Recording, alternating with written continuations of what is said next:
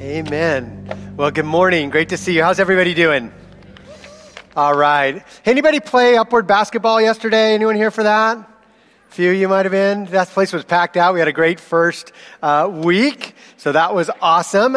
You played. You were awesome because you're on Coach Glenn's team. So, and you guys can be dismissed. Uh, kids uh, grade six and down can be dismissed um, to children's church. So you guys are on your way. Hey, welcome to church this morning. If I don't know you, my name is Glenn. Glenn Barnes, one of the pastors here, um, and happy to share with you. Um, hey, I do have a question. Are there any forty-niners fans here? How are you guys doing this morning? That was a little rough, huh? Yeah, kind of stressful evening. And I just have a question. When it comes to m- kind of like mental health and stability, um, is yelling at the T V okay or not? Is that something you need to seek help for? I'm asking for a friend. This is not me at all, but just... So anyways, yes, that was a little rocky, but we will play next week um, as well. So, hey, when you came in, hopefully you received some message notes. You're going to want to grab those out. Keep a Bible close by uh, as we are continuing in this series on what it means to follow after Christ. And I want to start by just asking you to try to imagine something. I want to put you in a scene. Try to imagine that you're seeing something and you're seeing someone that you've never seen before. Now, it's not like you've not thought about this thing. You've actually thought about it often. You just figured you would never get the opportunity to see this in your lifetime. And now that you're actually seeing it with your own eyes, it's so different than what you expected it might be. So it all started for you when you arrived in Jerusalem uh, to celebrate the Passover festival. It, this is a big deal for your whole family to be here. Uh, the last few years, you weren't able to make it. It was just too much money, too much work. But this year, you scraped and you saved and you said, we are going to be in Jerusalem for the Passover. And so you arrive in Jerusalem and you are full of the anticipation and the excitement. You want to be on all in and everything that the city offers as we remember God's faithfulness uh, to our people through the years. And so you arrive full of excitement. And, and right away, you can tell that there's kind of a tension in the city. Now, there's always a tension with the Romans around. That's just the way it's been for years now. But it seems like the tension's just a, a little bit m- more. There's also been whispers, maybe even, you might even call them rumors, that maybe this year is the one where the Messiah, the King, might show up for the festival in Jerusalem as well. In fact, the talk is centered around this guy from Nazareth, which didn't seem to make sense, but there's this guy from Nazareth that they say actually has healed people and done miracles. People that you've met have seen him do these miracles, and, and you hear about it. They say he teaches with a, an authority. He calls himself the, the Son of Man, right out of the book of, of Daniel.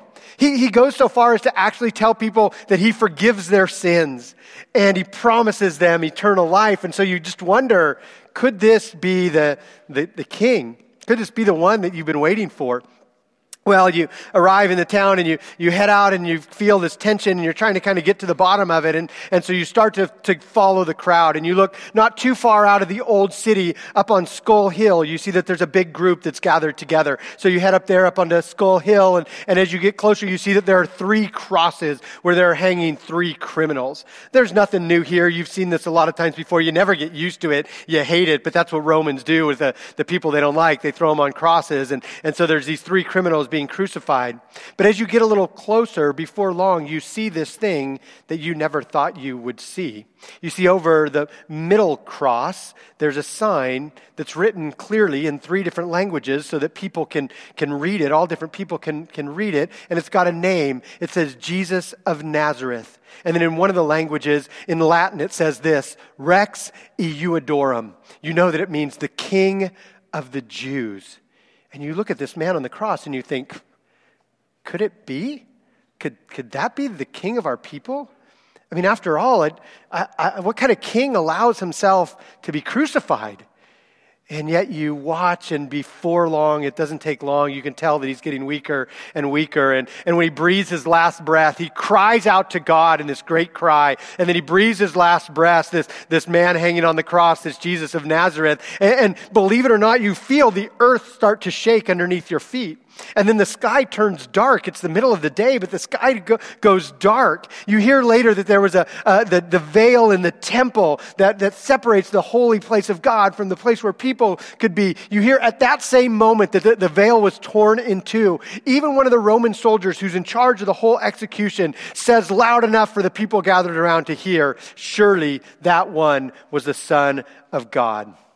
And so you just wonder, could it be true? Was that one the king after all? Well, if what I just described to you, let's just say that it was the opening scene of a movie. And so you watch that scene play out in the movie, and you've got this question in your head, could this man really be a king? I want to suggest that maybe the next scene that would come in a, a movie is that they, the, the camera would begin to pan away, and they'd pan away from Golgotha and from the sign above the cross, and the screen would fade to black, and then these words would appear on the screen, three years earlier. And then the next scene would come up to try to help you make sense of this question that's now stirring in your mind. Could this one really be the king? And the scene that they flashed to three years earlier would be a totally different vibe. It's more cheerful, it's sunny, and walking along the Sea of Galilee is this same Jesus that was hanging on the cross three years later. The Gospel of Mark describes this new scene in Mark chapter one, verse fourteen, and this is what it says about it.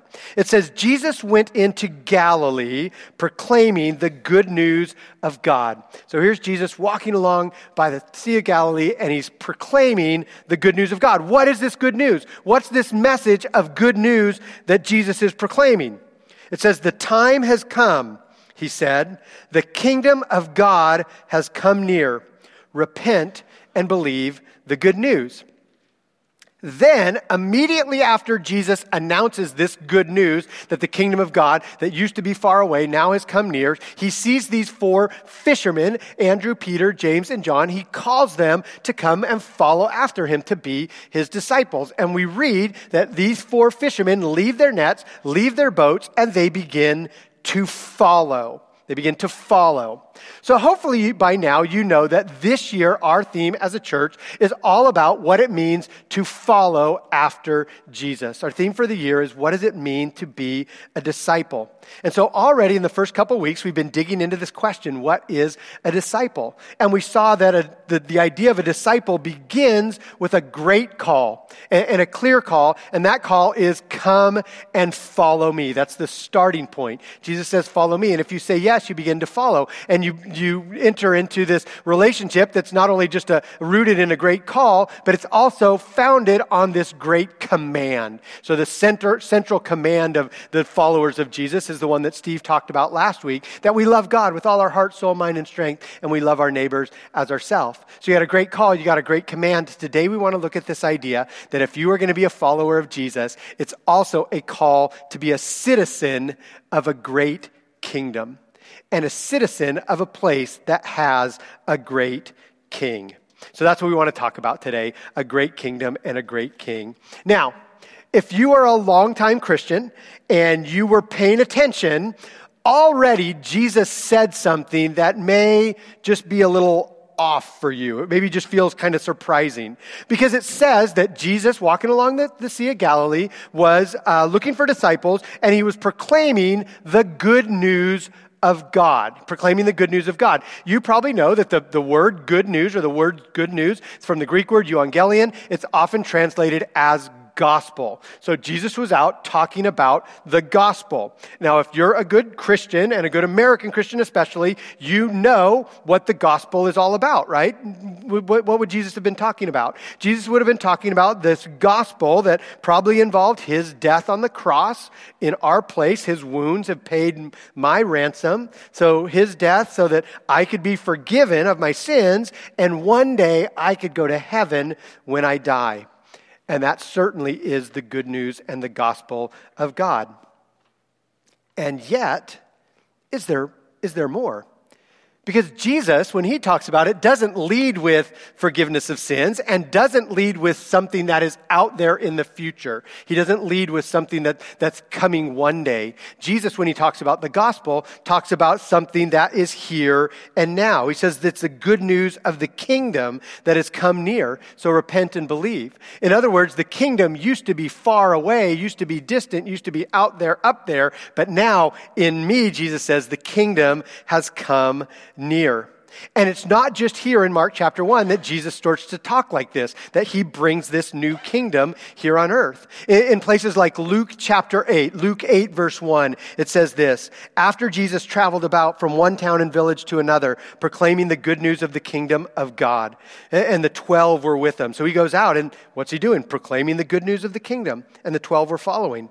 But the twelve weren't just listening to this. They also got to participate in it. Luke nine one says this, when Jesus had called the twelve together, there's the disciples, we want to be disciples.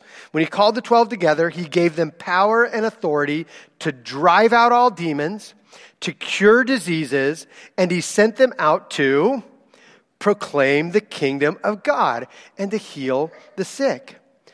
Jesus actually kept talking about the kingdom and God so much that, that eventually they put him on a, a cross, they kill him. Three days later, he raises from the dead. What's one of the first things we read about Jesus after he's raised from the dead? Acts one three says this, he appeared to them, his disciples again, over a period of forty days, and he spoke about the kingdom of God.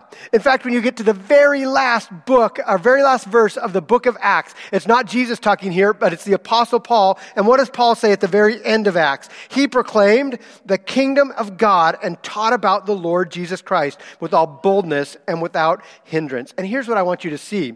You could make a very strong argument that the central message of the heart of Jesus' ministry was about this good news of the kingdom of God. And not just a kingdom of God that is out there and one day, but a kingdom of God that is here and now, right? Jesus uses words that we often associate with the, the gospel. He uses words like salvation and saved as a part of his ministry. In fact, he uses salvation or saved ten times. So that's a big deal that he talks about it a lot. He uses words like forgiveness, talks about forgiveness of, of sin up to forty times. That's quite a bit.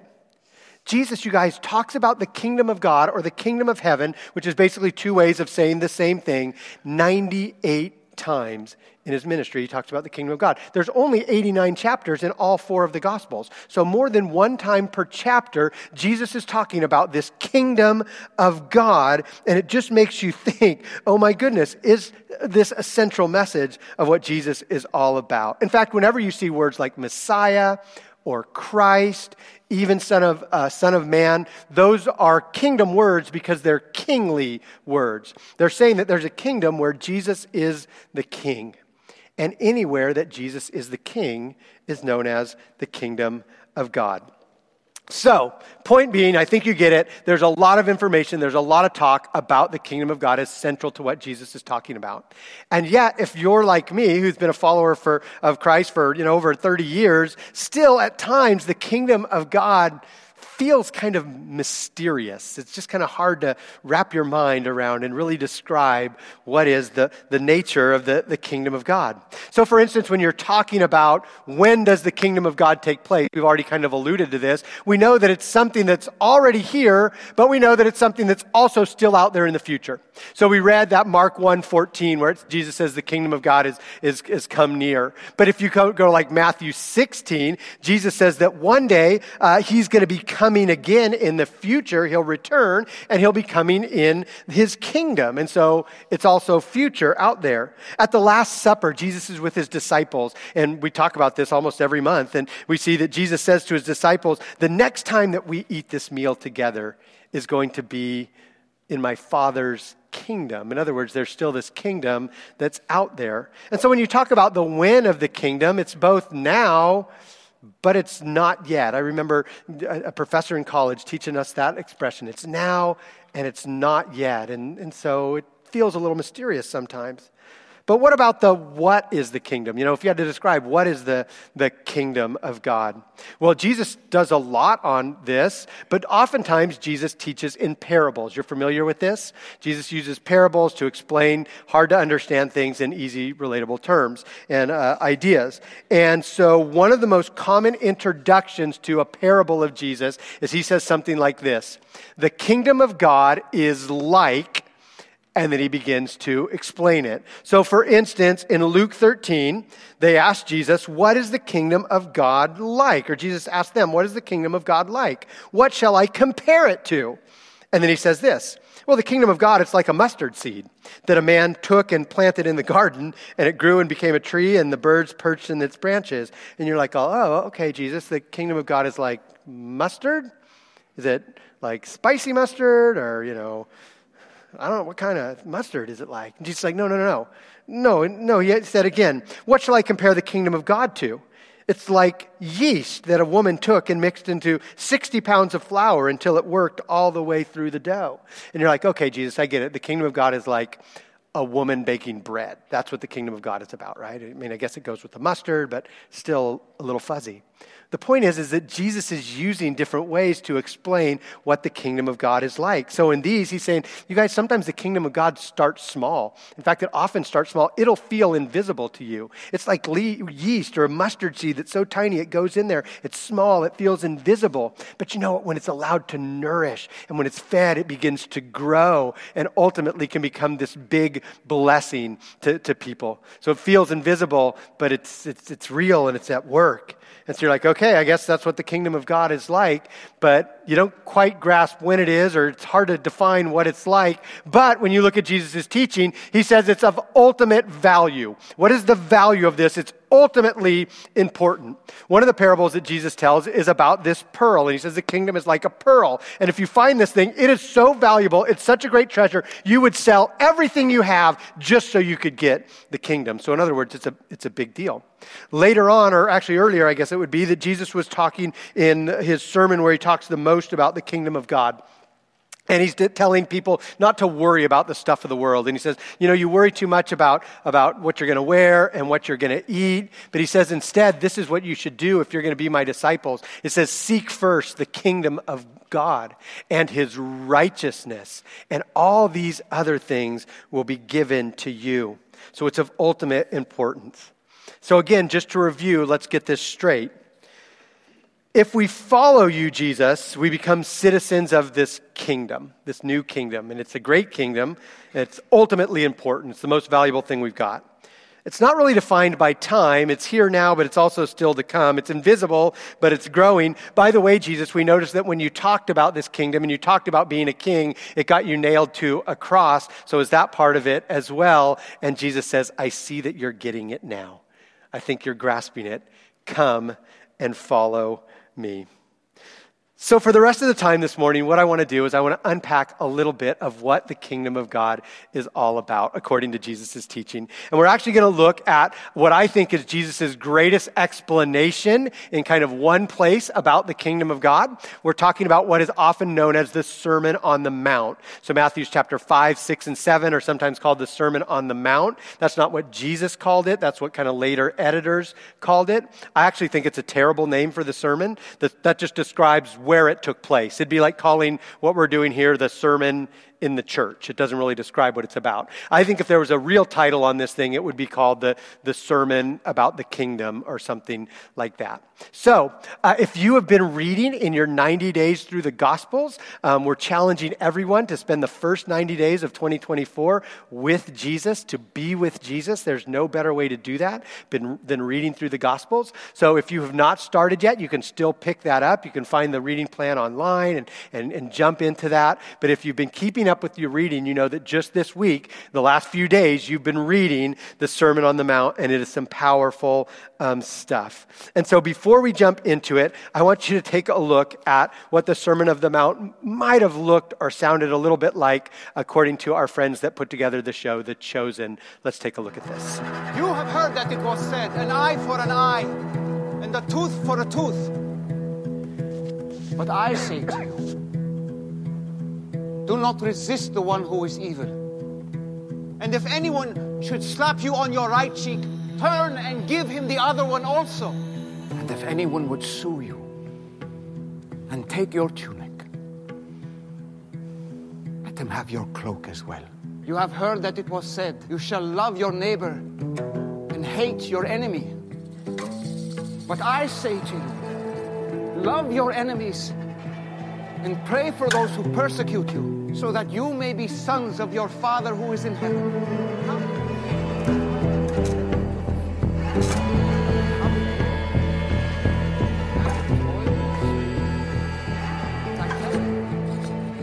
Why do you see the speck that is in your brother's eye, but do not notice the log in your own eye? Your Father knows what you need before you ask him.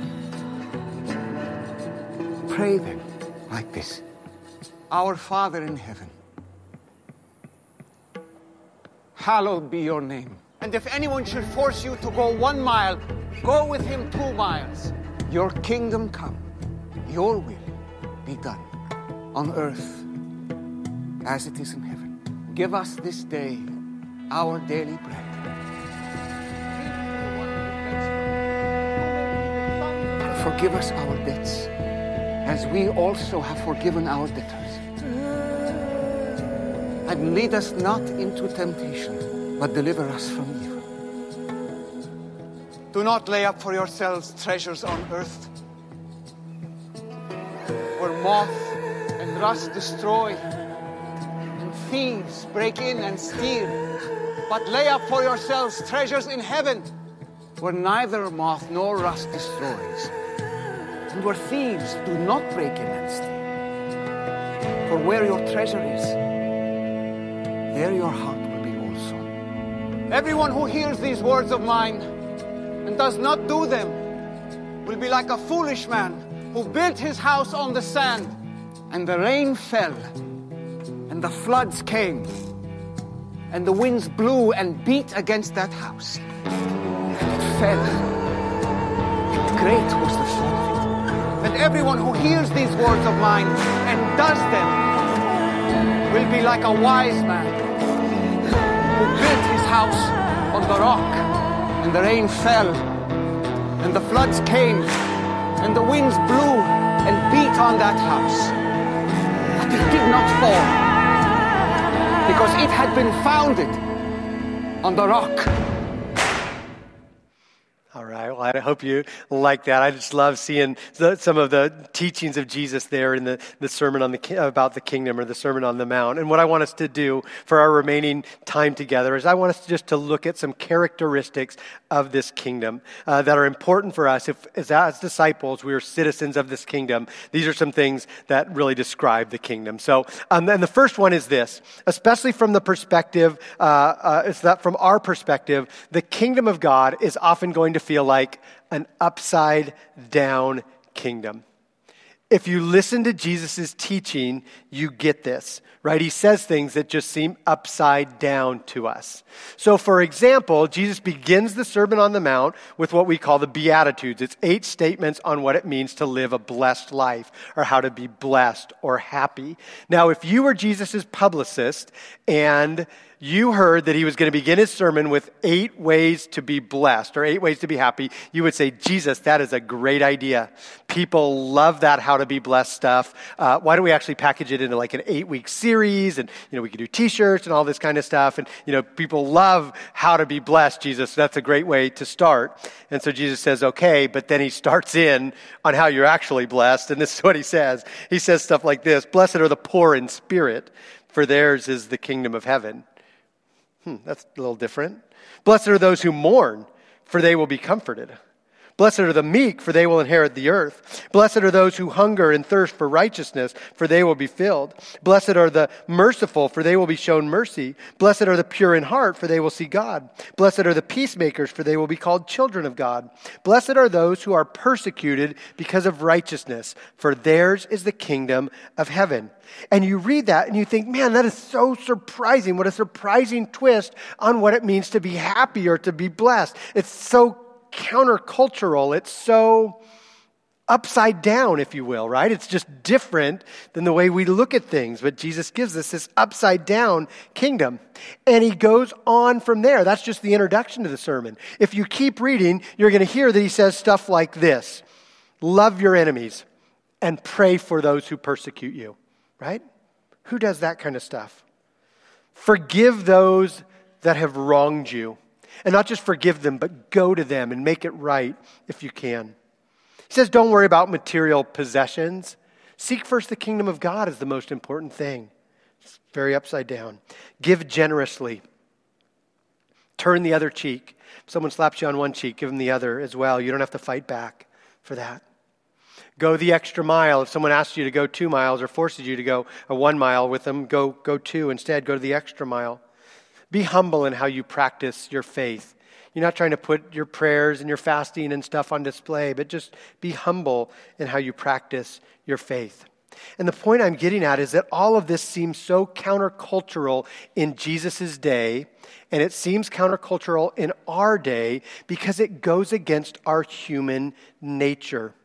And our human nature has this sinful thing in us that's all about self and self-preservation and self-advancement. And that is what my nature wants and what my nature longs for. And Jesus comes and he says, no, he flips it on his head and he says there is an upside down way to get at that. Now, here's the thing. It's, it's so difficult. You guys, for however many years old you are alive, you have been discipled by the kingdom of this world. Right? We've been discipled to say, this is the most important stuff. Jesus comes along and he says, let me make you to be more like me. Be with me, become like me, do the things that I did. But to do that, we're going to have to take some of that old stuff and we're going to have to pull it out. And we're going to have to replace it with my stuff. You guys, that's the journey of the discipleship, of discipleship. And it is not easy, but it is so good. You know, as I think about this idea of kind of the going against our nature, I was reminded of something I, I saw a few years ago by um, the uh, the scholar and theologian Eugene Peterson. If you don't know that name, Eugene Peterson was probably one of the leading kind of authors and scholars and uh, theologians in the last however many years. He passed away just a few years ago. He most famously translated the, the Message Bible, and so he was known as just this very gentle um, Christian man. And yet Eugene Peterson was raised in a Christian home, um, and as a child, before he was sent off to school, this is what he says about his childhood. He said, I'd been prepared for the wider world of neighborhood and school by memorizing, bless those who persecute you and turn the other cheek. That's what he's taught at home. He says, I don't know how Garrison Johns knew that about me. There must be some sixth sense that bullies have. Because most afternoons after school, this Garrison Johns would catch me and beat me up. He also found out that I was a Christian and he taunted me with Jesus sissy. I arrived home most days bruised and humiliated. My mother told me, Eugene, this had always been the way of Christians in the world and that I better get used to it. She also said that I was supposed to pray for him. Well, one day I was with six or seven of other friends on the way home from school when Garrison caught up with us. And that afternoon he started jabbing me and poking me. He says, then it happened. Something snapped. For a moment, the Bible verses disappeared from my consciousness and I grabbed Garrison. To my surprise and his, I was stronger than he was. I wrestled him to the ground and I sat on his chest, pinned his arms to the ground with my knees so that he was helpless at my mercy. It was too good to be true. I hit him in the face with my fist. It felt good, said the author of the Message translation. So I hit him again. Blood spurted out from his nose. It was a lovely crimson in the snow. I said to Garrison, say uncle. He wouldn't say it, so I hit him again, more blood. Then my Christian training reasserted itself, and I said, say I believe in Jesus Christ as my Lord and Savior. He wouldn't say it, so I hit him again, more blood. I tried again, say I believe in Jesus Christ as my Lord and Savior, and he said it. Garrison Johns was my first Christian convert. And it's a classic story that we relate to, and it's funny, but it just reminds us what we know to be true, that inside every one of us is this human nature that is bent on self-preservation and self-advancement, even if it means we find ourselves doing this crazy stuff that we never thought we would do. Uh, even for uh, for us for, to realize that that we're doing these things out of our nature when Jesus says there's a better way. There is an upside-down kingdom. So here's what I want to do. I want to show you a little chart. It's in your notes there. And this is just a simple thing that, that I made. You could probably make something even more than this if you spent just a little bit of time on it. But time and time again throughout the Bible and in Jesus' teaching, we see that there is a contrast between what we're calling the kingdom of God or the kingdom of heaven and the kingdom of the world. They're just different values. So for instance, we've spent our whole life being discipled by the kingdom of the world. And so we're taught that pride is an ultimate value. Be strong, right? Get what's yours. Be, be proud. But then Jesus comes along and he says that the value in my kingdom is humility. We're taught that, that life is about force, right? Assert yourself, power. It's about greed. Get as much as you can and make sure you get what is rightfully yours.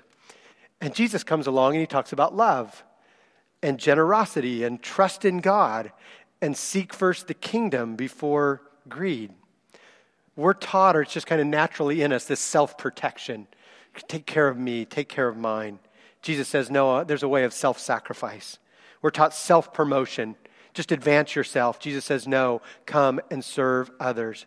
And like I said, you could probably make uh, an even more complete list with just a little time.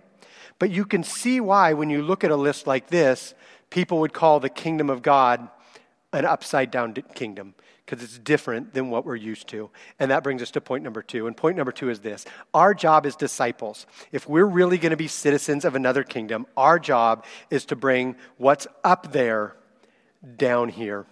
It's to take that stuff on that top thing and bring it down to the bottom. And you guys, Jesus teaches us this with a very famous line from the Lord's Prayer. In fact, it was great to pray the Lord's Prayer together. And I don't know uh, if you you know had that in you and could pray it by heart, or you need to follow along on the screens. It doesn't matter. Um, but as I was, uh, we were praying that, it reminded me of a of an old story. You got to be pretty old to remember this, but excuse me, the um the Chicago Bears back in the nineteen eighties had this terrific football team. They were coached by Mike Ditka, and Jim McMahon was their quarterback, and they had a guy on their team known as William The Refrigerator Perry. Anybody remember the fridge? He was like three hundred fifty pounds, full of life and fun and stuff like that. He was kind of the heart of the team. And uh, one day, the Chicago Bears are in their pre-team chapel, and their chaplain is there with them. And he says, hey, before we go out and play the game, I think that we should all uh, join hands and pray the Lord's Prayer. And Coach Ditka says, hey, chaplain, why don't we have the fridge lead the Lord's Prayer? And so everybody kind of snickers a little bit, and Jim McMahon starts laughing, and, and he says to the chaplain, he says, there's no way the fridge knows the Lord's Prayer. He just doesn't, he doesn't know it. In fact, I'll bet you one hundred dollars he doesn't know the Lord's Prayer. The chaplain's not really a betting guy, but what is he going to do? So he shakes hands, and, and they hold hands, and they bow their heads and close their eyes, and the fridge leads out. Now I lay me down to rest. I pray to the Lord, my soul will bless. Amen. And everybody looked out. And what do you see is you see Jim McMahon reaching for his wallet. He pulls out a hundred bucks, gives it to the chaplain. He says, I couldn't believe he actually did know the Lord's Prayer after all. Point being, I get it, we all might not have it memorized and that kind of stuff, but in the Lord's Prayer is something that is so foundational for the disciple who's going to make the kingdom of God our kingdom. Jesus, in one of his many lines that we have prayed time and time again, says this: God, our Father in heaven, hallowed be your name. Your kingdom come. God, your kingdom up there. Come, your will be done on earth as it is in heaven. In other words, God, your kingdom up there is so good, and we need it so bad, we need it down here. May the stuff that is true up there in heaven be done down here on earth. So then, uh, if you if you look again at that chart in your notes, basically what it says is all that stuff at the top, the humility, the the, the self-sacrifice, the self-preservation, the, the love, the generosity, those are kingdom values. And the concept here is anytime we are living those things out, those up there values down here in the world, you know what we're doing? We are making his kingdom come on earth as it is in heaven. And you guys, that's a huge part of what a disciple does. We take God's stuff up there and we make it real and tangible down here on earth. In fact, we're talking about the Sermon on the Mount, which is Matthew five, six, and seven. But just before Matthew chapter five, we read this about Jesus, uh, what Jesus is doing. So this is the very last uh, event that takes place before the Sermon on the Mount. Uh, Matthew five, or four twenty-three says, Jesus went throughout Galilee, teaching in the synagogues, doing what he always does, proclaiming the good news of the kingdom. And what's he doing? He's healing every disease and sickness among the people. News spread all over Syria, and people brought to him all who were ill with various diseases, those suffering severe pain, the demon-possessed, those having seizures, the paralyzed, and he healed them, and large crowds began to follow him. So as Jesus is proclaiming the good news of the kingdom, what are the actions that are going along with that? What are the things that he's doing? Well, sick people are being cared for, and sick people are being made well.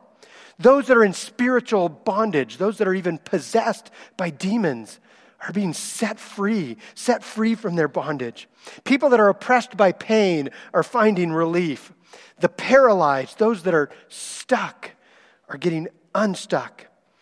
People heard good news, and more and more people came to follow him. In other words, Jesus proclaimed the kingdom, and all that up there stuff began to be done down here. That's all up there. All that up there stuff became down here. And in other places, we see that Jesus connects uh, other things with the kingdom of God. So just kind of th- throughout his teaching, uh, he says the kingdom of God is when good news gets proclaimed to the poor. That's an up there thing. When a prisoner gets visited or cared for, that's a kingdom of God kind of thing. When a person shows childlike faith and trust in God, that's a kingdom thing. When we repent from sin, when we turn away from our sin and towards Jesus, that's a kingdom thing. When we forgive someone else, and especially when there's reconciliation between people, that is a kingdom thing. Those are all things that Jesus taught us to pray. Your kingdom come, your will be done on earth as it is in heaven. So our so what this morning is a very simple concept, and it's kind of a challenge for you and for me as well. This week, how can I become a kingdom bringer? Because just as an ambassador represents one country to another country, if discipleship means that we are citizens of the kingdom of heaven or the kingdom of God, how do we represent our home culture of the kingdom of God to the kingdom of this world? How do we bring his up there down here? Well, you can make a pretty good list of that, but let's just start by those that are closest to you. What would it look like to be a kingdom bringer in your home? Because every time you show patience and kindness to someone that you share a house with, someone that you live with, you're bringing a kingdom thing from up there down here. Husbands, every time you put your wife's needs before your own, every time you lead with strength but kindness and truth but grace, you're bringing the kingdom of God into your home.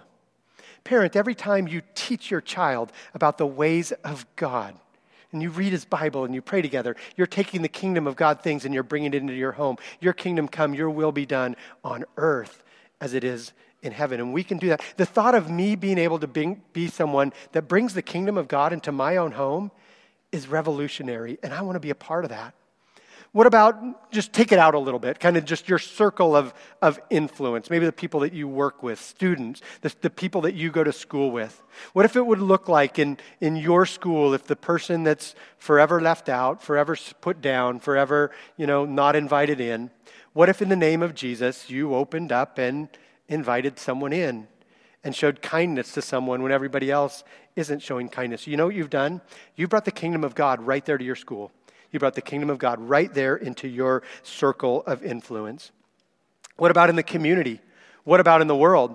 Every time we do something to care for the poor in the name of Jesus, every time we come alongside someone who is struggling emotionally, imprisoned, every time we help someone have spiritual lights come on in the name of Jesus, we're taking the up there and we're bringing it down there into real life. Every time you come alongside and heal the sick or care for the sick. I know a lot of us can't heal the sick, but maybe it's just to care for those that are sick. I was thinking of just a simple of, example of this. Um, over Christmas, some of you know that my wife, Janie, broke her, her leg, and so she was in a cast for, for three uh, three weeks and then in a boot, and, and not only was it painful, but it was just, it was hard to get around, and, you know, it was just a lot to do, and, and some of you reached out to her because you knew that she wasn't feeling that great or doing that great with calls and texts, and some of you brought meals and food because you knew if I was left to doing the food, the Barneses would starve to death, and that's not good. But the point that I'm trying to make is those are simple things, but you know what you were doing? You were bringing the kingdom of God to our house because you were doing the things that Jesus did when he talked about the kingdom of God. He cared for the, the sick, and, and I just want us to see how can you be a kingdom bringer this week. Because the, the last point is this: becoming a citizen of the kingdom starts with knowing Jesus as the king of your life. Jesus ends the whole Sermon on the Mount, and there's a scripture in there that I won't read, but you can read it this week, ends the whole Sermon on the Mount by saying, you know what? You can do all kinds of things, uh, but unless I am the king of your life, you're missing the kingdom. And so he invites us in. In fact, you know what I would say about all of this kingdom of God stuff? You might call it the Jesus way. It's the, the way of Jesus. And so as we close this morning, I want to invite our worship team to come uh, forward, and they are going to lead us in a closing song. It's called The Jesus Way, and it kind of talks about some of these things. And, and here's what I'd like you to do. We did this just a couple weeks ago, same concept. As they sing this song, I'd invite you to just stay seated and to just let the words kind of wash over you. They're, they're pretty significant words. Um, And so just sit and, and listen. But if there's a time when you're ready to say, I, I agree with this, I want to commit to, to what I'm singing or what I'm saying, then we invite you to stand um, and sing about what it means to follow after the Jesus way. Thanks, guys.